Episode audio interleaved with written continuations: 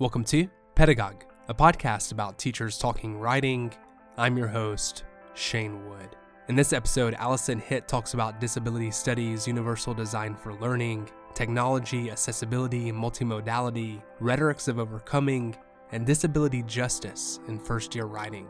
Allison Hitt is assistant professor of English at Ball State University, where she teaches classes in the professional writing major and rhetoric and composition graduate programs. Her research focuses on how disability is constructed, mediated, and contested within institutional systems. More specifically, she's interested in whose stories and bodies are valued within cultural and disciplinary histories, and how instructors can collaborate with students to theorize and enact more socially just pedagogical practices. Hitt's book, Rhetorics of Overcoming Rewriting Narratives of Disability and Accessibility in Writing Studies, was published by the CCCC Studies in Writing and Rhetoric series in 2021. Her work has also been published in Rhetoric Review, the Routledge Handbook of Digital Writing and Rhetoric, Business and Professional Communication Quarterly, Composition Forum, and the Oxford Guide for Writing Tutors, Practice and Research. Allison, thanks so much for joining us. Your teaching and research focus on how disability is constructed and mediated and contested within institutional systems. And I know your approach to teaching focuses on multimodality and universal design for learning, as well as technology, and how these can help inform critical and accessible pedagogical practices. Can you talk more about your research on disability studies and how it connects to multimodality and technology? When I first became interested in researching disability, I was in my master's program and I was dealing with the trauma of my mom's very recent death. I became really interested in digital representations of disability um, thinking about how disabled individuals were using digital spaces and platforms to assert their agency, represent their identities, and build community with others. And I didn't realize it at the time, but this research was absolutely informed by my own experiences trying to navigate mental illness in higher education as an undergraduate student and then later as a graduate student. Um, and I'm still interested in how folks build community in online spaces, which took me to kind of Twitter and analyzing different discussions like hashtag academic ableism or hashtag everyday academic ableism. I was really interested in finding spaces where disabled students and faculty felt safe and had agency to discuss their experiences because I saw that as a lack, and I still see it as a lack in scholarship about disability. So for me, these spaces are invaluable for highlighting students' needs as defined in their own terms and I think conversations like that are important for giving us perspective about you know our own local context and institutions because obviously I, I talk to my own students about their access needs and i encourage other folks to do that too but there's a huge difference between my classroom where i exist as an authority figure asking students about inaccessibility and then this digital environment where folks have more space and agency to share what they want to share on their own terms.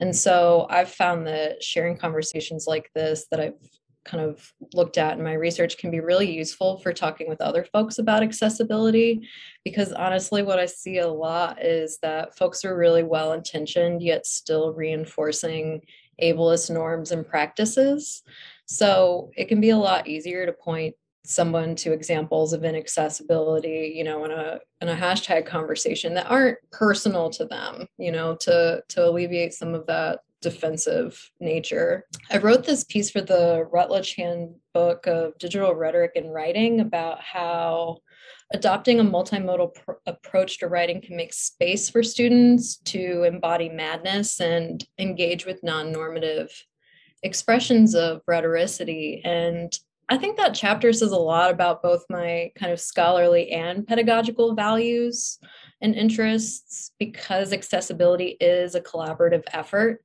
I believe it has to be an interdisciplinary one, right? So I, I draw on theories from MAD studies, digital rhetoric, and multimodal composition, and weaving together narratives from scholars, my students, and myself.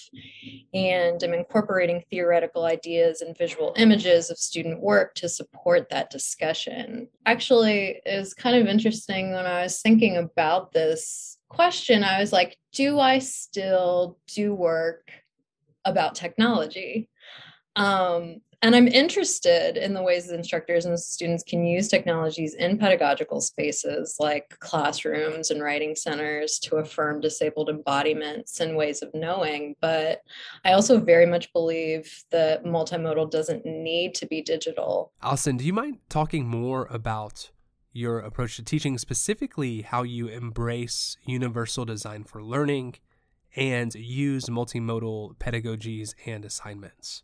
I think about this in terms of access points. How can I create um, spaces where folks have as many kind of points of access as they need.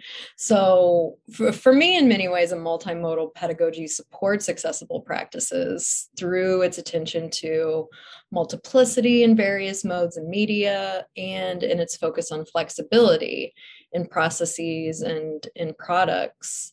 And I like to think about multimodality and universal design for learning together because they have such great intersecting values. Um, universal design for learning is, you know, adapted from obviously universal design, which is the idea that all spaces must be physically accessible to all people, but it's focusing on curricular accessibility and specifically the kind of three principles multiple means of representation, action and expression, and engagement are working toward creating equitable and flexible pedagogies for all learners and making concrete connections between UDL and multimodality can help instructors identify inaccessible multimodal practices um, while offering a framework for accessible multimodal pedagogies that move beyond just kind of accommodating difference, right? So in my classes, I use these two frameworks for thinking about learning practices, teaching practices, and composing practices. So um, kind of thinking through the the three principles the first principle multiple means of engagement connects to students different approaches to learning and processing information you know instructors concerns about social media and technology in the classroom right but i think with especially our current pandemic factors at play like you know burnout at an all-time high engagement and thinking about engagement is super important the one that i love to talk about and i talk about it any chance that i can um, is collaborative note taking. Um, I do it in my first year classes. I do it in my grad classes. I just do it through Google Docs because I'm kind of a Google person and I realize that Google is an evil corporation. But, right, it's pretty easy to use. Um, but, you know, we have a Google Doc and I've got a note at the top that says, you know, we all take in information differently even just you know depending on how your day is going you might sit down in class and have a completely different interpretation of what happened right? So it becomes this space where i encourage folks to to you know take notes as folks are talking or to reflect on the discussion afterwards uh, becomes this kind of unruly almost, but like great, gigantic document by the end of the semester that just kind of like has a reference for all of our conversations. And it just becomes like this great way for folks to engage with the content in ways that, you know, they might not be comfortable doing so just verbally talking in class, right? Um, I always say that it's so surprising that I became a teacher because I never spoke in any of my undergrad classes, right? So for me, even just thinking about something like note taking can be a really interesting way to to get students to think about engaging in multiple ways. I think um, I think especially the second principle of multiple means of a representation um, just has so many kind of aligned values with multimodal composition, right? So if we're thinking about teaching and how we share information with students, even if you're not actively taking a multimodal approach you're probably already engaging in some of that multimodal work right especially with with the shift in in covid and folks having to post their resources online if they hadn't been doing that before right but but i think what becomes really important there is is really acknowledging that the information needs to be more than just accessible, right? So it's important that we uh, have a kind of redundancy of information across multiple channels or, or multiple modes, right? But the ultimate goal isn't just to make the information accessible. The ultimate goal is to teach students how to transform accessible information into knowledge. And that's where I think universal design really becomes an interesting um, lens for thinking about that. So, you know, making sure that you're providing time to supply background knowledge and demonstrate or model new modes is is really important for ensuring that all students have equal opportunities to create knowledge with the information that we share. And that's something that we see in universal design conversations, but it's definitely something that you see in multimodal conversations too, right? You can't just say like, all right, y'all, like create an infographic and then that's it, right? We we really have to model these these forms and these different modes um, in order to give students an, an understanding of how can I actually like use this information, right?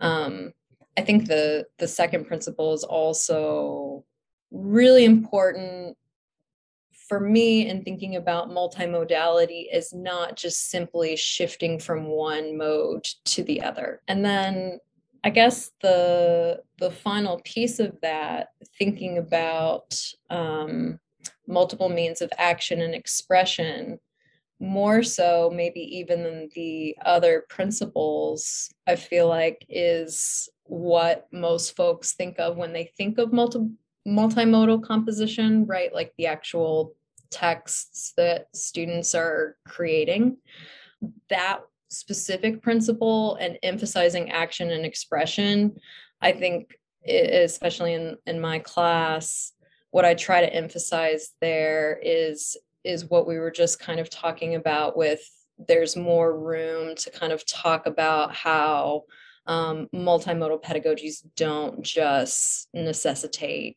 digital means. I'm trying to adopt multimodality in UDL to push beyond an accommodations approach to teaching. And by that, I mean an accommodations approach to accessibility forces individual students to take responsibility for getting help which emphasizes individual deficit, whereas a multimodal, universally designed approach to accessibility offers some student centered responsibility as a way for all students to engage with practices that are most suitable for them and, and actually acknowledging the re- the rhetorical abilities of each student. It also emphasizes the ethical imperative of accessibility. Your book, Rhetorics of Overcoming Rewriting Narratives of Disability and Accessibility in Writing Studies, addresses the, the inaccessibility of writing classes and writing center practices for disabled and non disabled student writers. I was hoping to give you some space to talk more about this book, how it resists ableist assumptions and practices in composition and the teaching of writing, and how teachers and students might go about rewriting Rhetorics of Overcoming. Yeah, this book has been a long time in the making. I came to this issue of overcoming in very personal ways. For many years, I just kind of absorbed strangers and even family members' discourses about my brother overcoming his autism if only he just, you know, didn't watch as much TV or immersed himself into a chamber of oxygen which truly was was one of the actual s- suggestions someone posed right? And years of how i could overcome my depression if only you know i i exercised more or i i did more yoga. And my entire college experience was through the lens of my mom's struggle with ovarian cancer. And I watched for four years as people told her to just channel good energy and adopt a positive attitude. And it was just so incredibly damaging both for her and for all of us this this idea that you're just not trying enough right so when I came to disability studies and was more formally introduced the trope of the overcoming narrative, that just really resonated with me. I became interested in thinking about the ways this overcoming narrative manifests in writing studies, scholarship, and practices, especially when I was working in writing centers throughout graduate school. I was really overwhelmed by the scholarly and just kind of everyday narratives about disabled student writers. So the focus of rhetorics of overcoming is is twofold.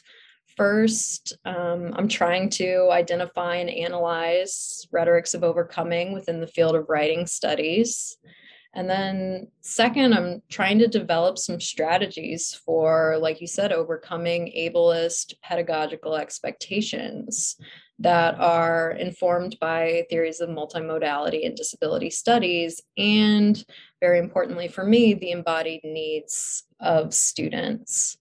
So, in this book, I'm exploring how rhetorics of overcoming manifest in writing studies scholarship and practices. That term rhetorics of overcoming I, I think about that as the idea that disabled students must overcome their disabilities in order to be successful you know in some way. So i argue that rewriting rhetorics of overcoming as narratives of coming over is one way to kind of move past these ableist pedagogical standards kind of you know it's a it's a play on words but more importantly whereas rhetorics of overcoming rely on medical model processes of diagnosis disclosure cure for individual students coming over involves valuing disability and difference and really challenging systemic issues of, of physical and pedag- pedagogical inaccessibility. I call for developing understandings of disability and difference that move beyond accommodation models in which students are diagnosed and remediated, instead, working collaboratively with instructors, administrators, consultants, students themselves, right? Everyone who is involved to craft multimodal writing pedagogies that that truly meet students access needs. And you know higher education is rife with ableism and overcoming narratives and this phenomenon isn't unique to writing studies. And in fact I, I try to argue that writing studies despite being a relatively new discipline has established itself as a space to question and analyze and rewrite narratives about what academic writing should be and, and who has access to certain spaces and pedagogical practices. Um, you know, from from my perspective, with its attention to social justice, identity, and and different forms of knowing and composing, writing studies may not be you know uniquely ableist but it is a unique space for counteracting these ableist narratives and resisting rhetorics of overcoming. So while more writing teachers and scholars have really recognized that disability and difference can't be ignored the task of responding to disability and building accessible infrastructures is just so much far more complex than advocating for any single practice or pedagogy for all students. So ultimately, I'm arguing that accessible pedagogies require collective action and a radical shift in how we understand disability and disabled student writers. For me, this process really begins with a lot of critical self reflection, both personally and programmatically. It requires asking questions about how and why we privilege the knowledges, the modes of communication, rhetorical expressions, and embodiments that we do. And to truly build accessible anti ableist futures, we have to ensure that disability and embodiment are central to conversations about programmatic and curricular design, teacher and tutor training, assessment, and diversity. And I I try to you know share share some strategies both on best practices um, based on things I've heard from students, based on my own experiences for for folks who are interested. You can access a PDF of the first chapter of Rhetorics of Overcoming through the Studies in Writing and Rhetoric series website, which I appreciate. So my last question is on disability justice as an ethical responsibility. And you mentioned ethics earlier in our conversation. So this moves beyond accommodations. Can you talk more about what disability justice is, what it does, and what this might look like in the first year writing classroom. This is tricky for a few reasons, partially because, you know, folks who do disability justice work are really wary of academics adopting the approach uncritically, you know, taking some pieces and disregarding others, and then recentering dominant bodies and perspectives and knowledges, right? Um, which I think can always be um, something that we have to attend to when we're looking at, you know, activist frameworks and trying to put them into these kind of academic contexts. But disability justice really comes from disabled activists of color. Um, generally, it's a framework for understanding how able ableism is linked to other systems of oppression, you know, white supremacy, colonialism, um, and for engaging in intersectional movement building and self advocacy efforts. So, um, when I think of disability justice, I really look to the work of the folks at SINS Invalid um, and their 10 principles of disability justice. Um, SINS Invalid is a disability justice performance project um, that centers people of color, queers, non non-binary, and and trans folks with disabilities. Um, I was actually very fortunate to come across their work in maybe 2011 or 2012 uh, when Leroy Moore came to the Syracuse University campus as part of Krip-Hop Nation uh, which is a, a, cool group of um, disabled artists. Um, and after that, I was I was pretty much hooked on everything that the organization put out, and so they um, map, you know, a, a, a fair number of folks have mapped kind of disability justice, but Sins Invalid identified these these 10 principles um, which you know include things like intersectionality leadership of those most impacted. Cross movement solidarity um, sustainability collective access and liberation. And i think there are n- a number of these that could easily kind of apply to um, kind of pedagogy in general, but kind of thinking about writing studies specifically, I'm really drawn to especially the principles of intersectionality, sustainability and then collective access and liberation. So, maybe to put this into some more recognizable terms, universities are highly invested in DEI efforts right now, right? Diversity, equity, inclusion. Um, and an equity or accommodations based approach to accessibility recognizes that the issue isn't within the student, but within the physical and social environments, right?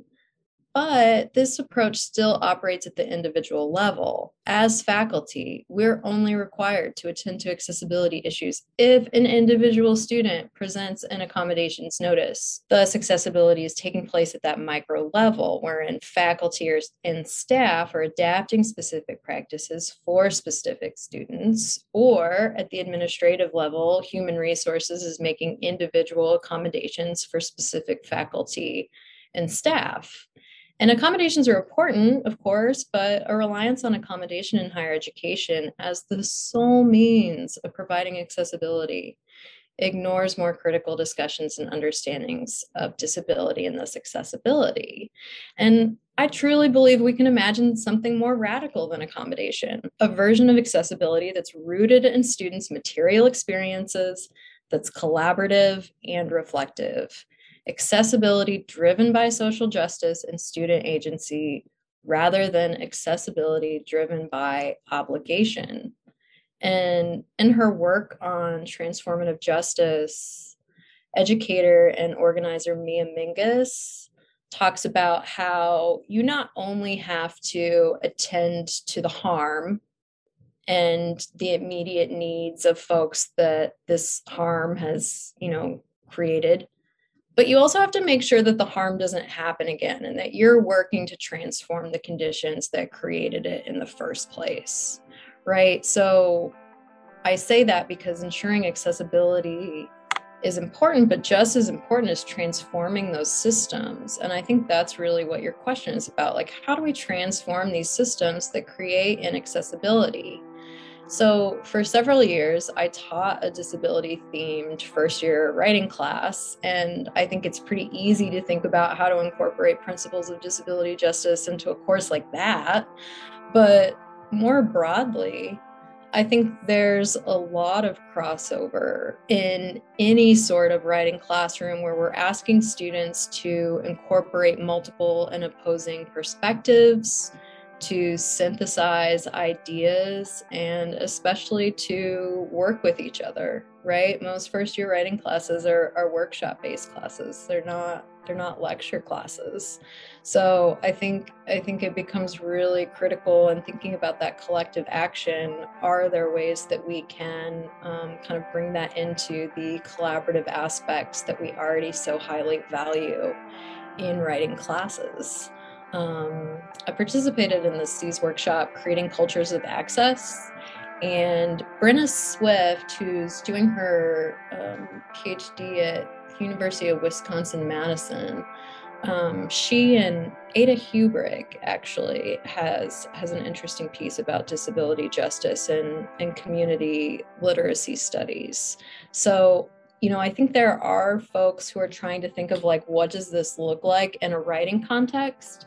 But like I mentioned at the beginning, it's tricky to think about because taking a disability justice approach inevitably means attending to the needs of your local context and situation, right? So it's hard to kind of prescribe what might kind of like work right in your context so i think really shifting focus to disability justice means actively working to show disabled student writers that we support them you know, that we value a wide range of embodied rhetorical practices, and absolutely prioritizing accessibility through course design and everyday practices. I think it necessarily involves collaboratively working with disabled students and faculty too, rather than making decisions about accessibility that are based on isolated interactions with students or scholarship that generalizes disabled experiences right? A simple yet important step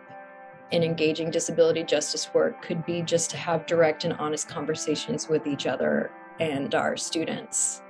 Um, you know, creating spaces for disabled student writers to share their experiences and access needs. One of the questions I, I get most frequently is like, access work takes a lot of time. right. And I used to I used to really try to be like, well, it's not that much time. But now I'm just like, yeah, it takes time. And to do it well, it does take time. Thanks, Allison. And thank you, Pedagogue listeners and followers. Until next time.